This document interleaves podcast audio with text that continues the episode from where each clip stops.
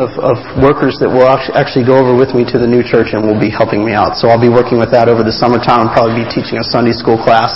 I'll be preaching in June in the church just so the church gets to know me. And then finally, as we do that, we need to be building a core leadership team. So we need someone to work in children's ministry. Uh, we need a worship leader. That's a big prayer.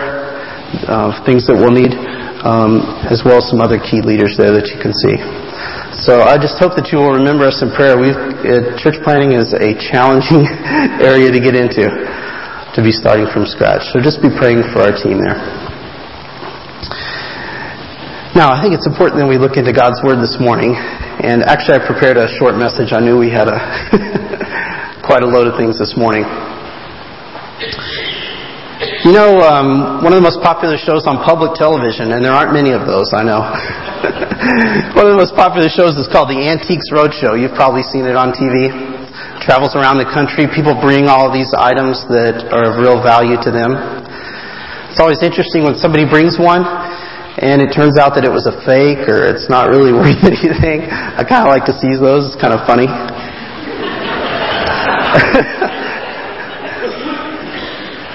Sometimes, you know, something looks like it's totally worthless, and it ends up being worth, you know, tens of thousands of dollars.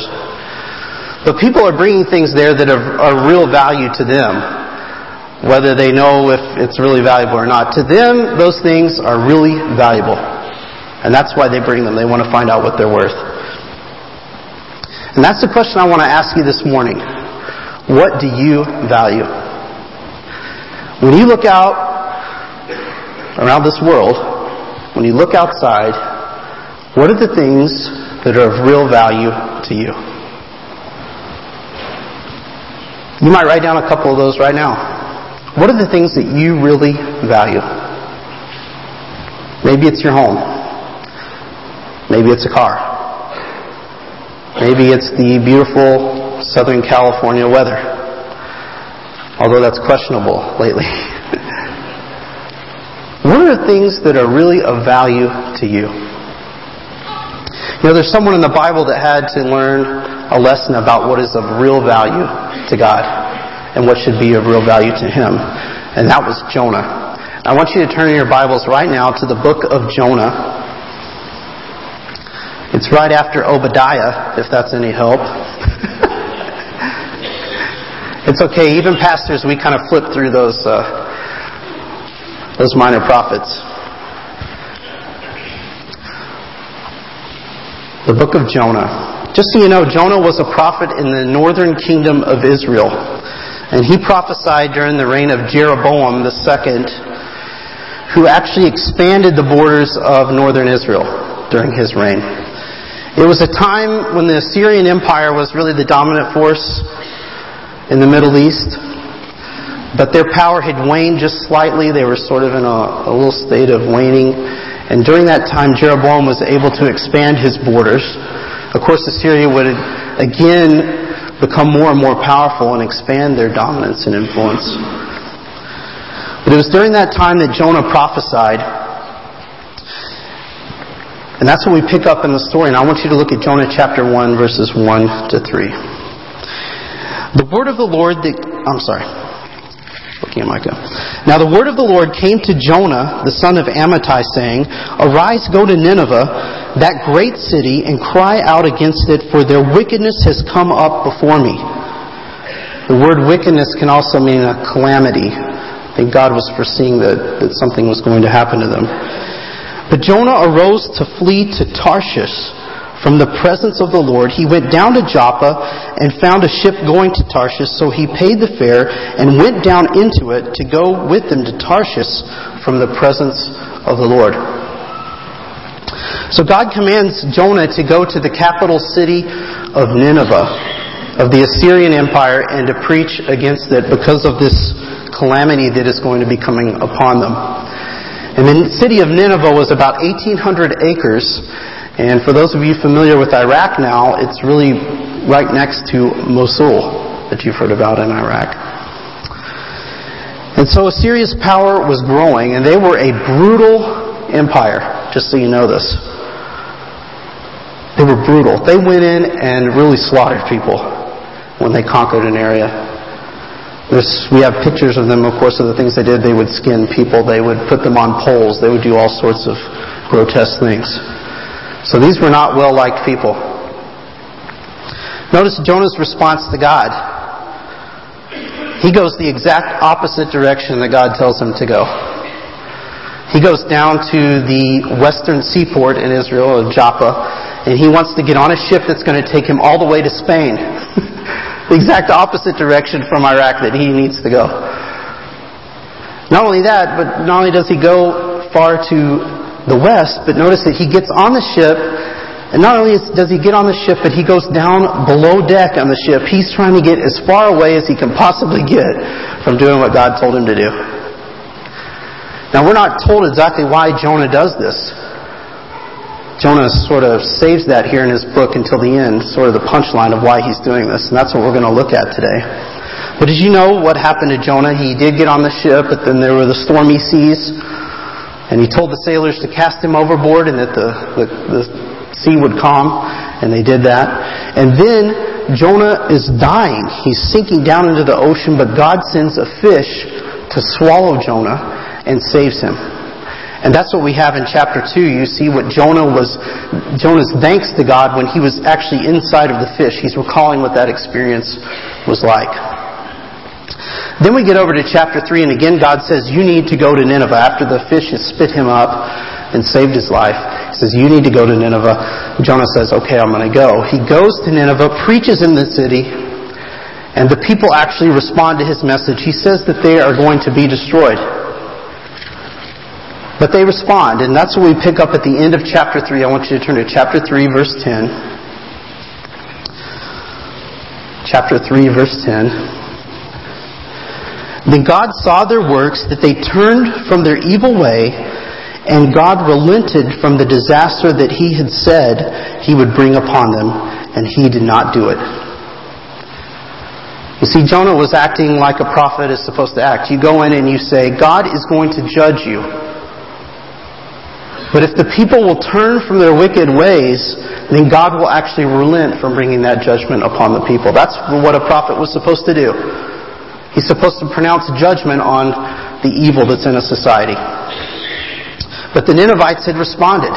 They had repented for what they had done.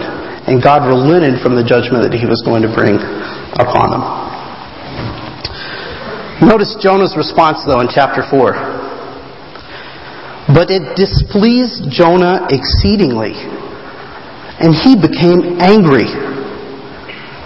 So he prayed to the Lord and said, Ah, Lord, was not this what I said when I was still in my country? Therefore I fled previously to Tarshish, for I know that you are a gracious and merciful God, slow to anger, and abundant in loving kindness, one who relents from doing harm. Therefore now, O Lord, please take my life from me, for it is better for me to die than to live. Now we get the punchline. Why is it that Jonah wanted to run away? Because he knew that if God sent him there and the people responded, that God would not judge them. And he wanted them to be judged. That was Jonah's mistake. Jonah wanted the Assyrians to be judged because they were such an oppressive group of people. But that's not what God wanted to do. You see, Jonah wanted to limit God's mercy. He only wanted God to be merciful and gracious towards his own people, not towards other people. Notice that Jonah has a good theology, right? He understands God very well. He says in verse 2, Our Lord, was this not what I said when I was still in my country? For I know that you are a gracious and merciful God, slow to anger and abundant in loving kindness, one who relents from doing harm. And what he's doing here is he's quoting Exodus 34, where God passed in front of Moses and proclaimed who he was in his core of his nature, that he was a loving and compassionate God. Jonah knew that very well. And he also understood his role as a prophet, that God would relent from bringing judgment. Isaiah calls God's judgment his strange work. That is, his thing that isn't normal for him. God doesn't want to have to bring judgment upon people.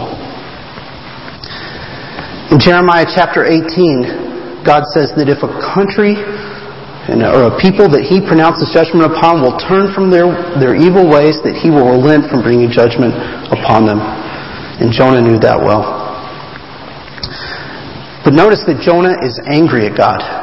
But, but God then confronts Jonah in verses 3 and 4. He says, Therefore now, O Lord, take my life from me, for it is better for me to die than to live. Then the Lord said, Is it right for you to be angry? Is it really justified? Is it a right thing for you to try to limit my love for a certain group of people? And then God gives Jonah an object lesson to teach him that it was not right. And that's what we read in verses 5 to 8. Look at verses 5 to 8. So Jonah went out of the city and sat on the east side of the city. There he made himself a shelter and sat under it in the shade till he might see what would become of the city. He was still hoping that because he was angry at God, that God might change his mind and then judge the people uh, after all. And the Lord God prepared a plant and made it come up over Jonah that it might be shade for his head to deliver him from his misery. So Jonah was very grateful for the plant. But as morning dawned the next day, God prepared a worm, and it so damaged the plant that it withered. And it happened when the sun arose that God prepared a vehement east wind, and the sun beat on Jonah's head so that he grew faint. Then he wished death for himself and said, It is better for me to die than to live. Notice that's the same thing that he said back in verse 3 being angry at God. You see, what God does is He gives Jonah an object lesson. And He does with this plant what Jonah wanted God to do with Nineveh. Jonah wanted God's judgment to fall upon the city of Nineveh. Instead, God judges this plant and causes it to wither.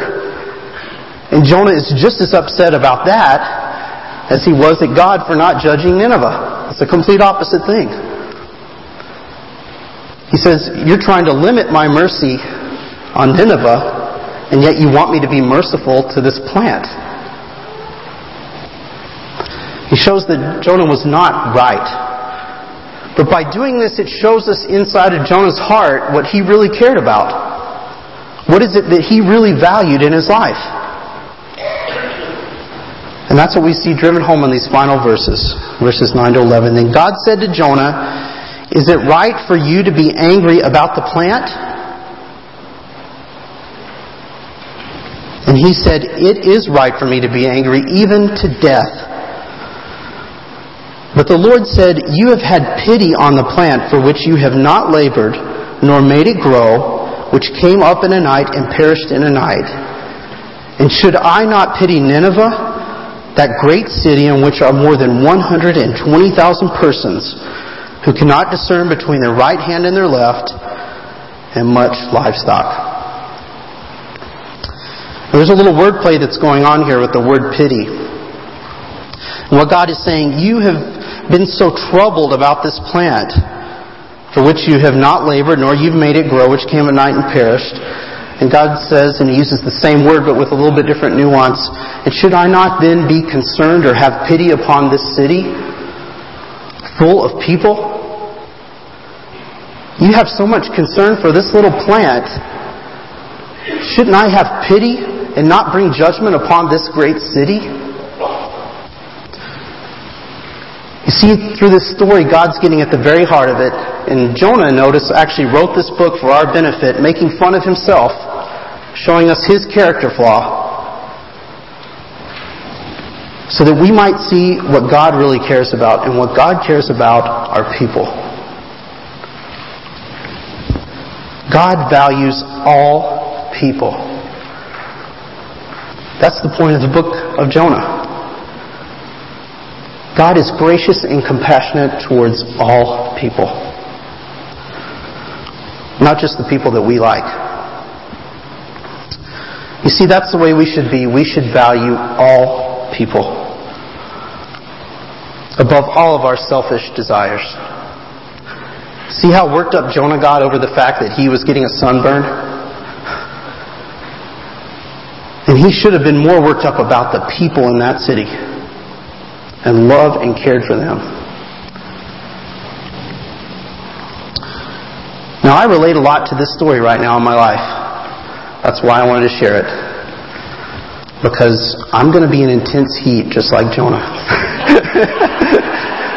this is the first story that comes to my mind when I think about moving to Tucson. I'll be honest with you, that was one of the drawbacks when I originally kind of looked at this. I thought, I've never lived in the desert. This is going to be tough in the summertime. But just like I told you, Susan and I were sitting in that park and when you see those hundreds of kids getting off those buses, that's what really matters.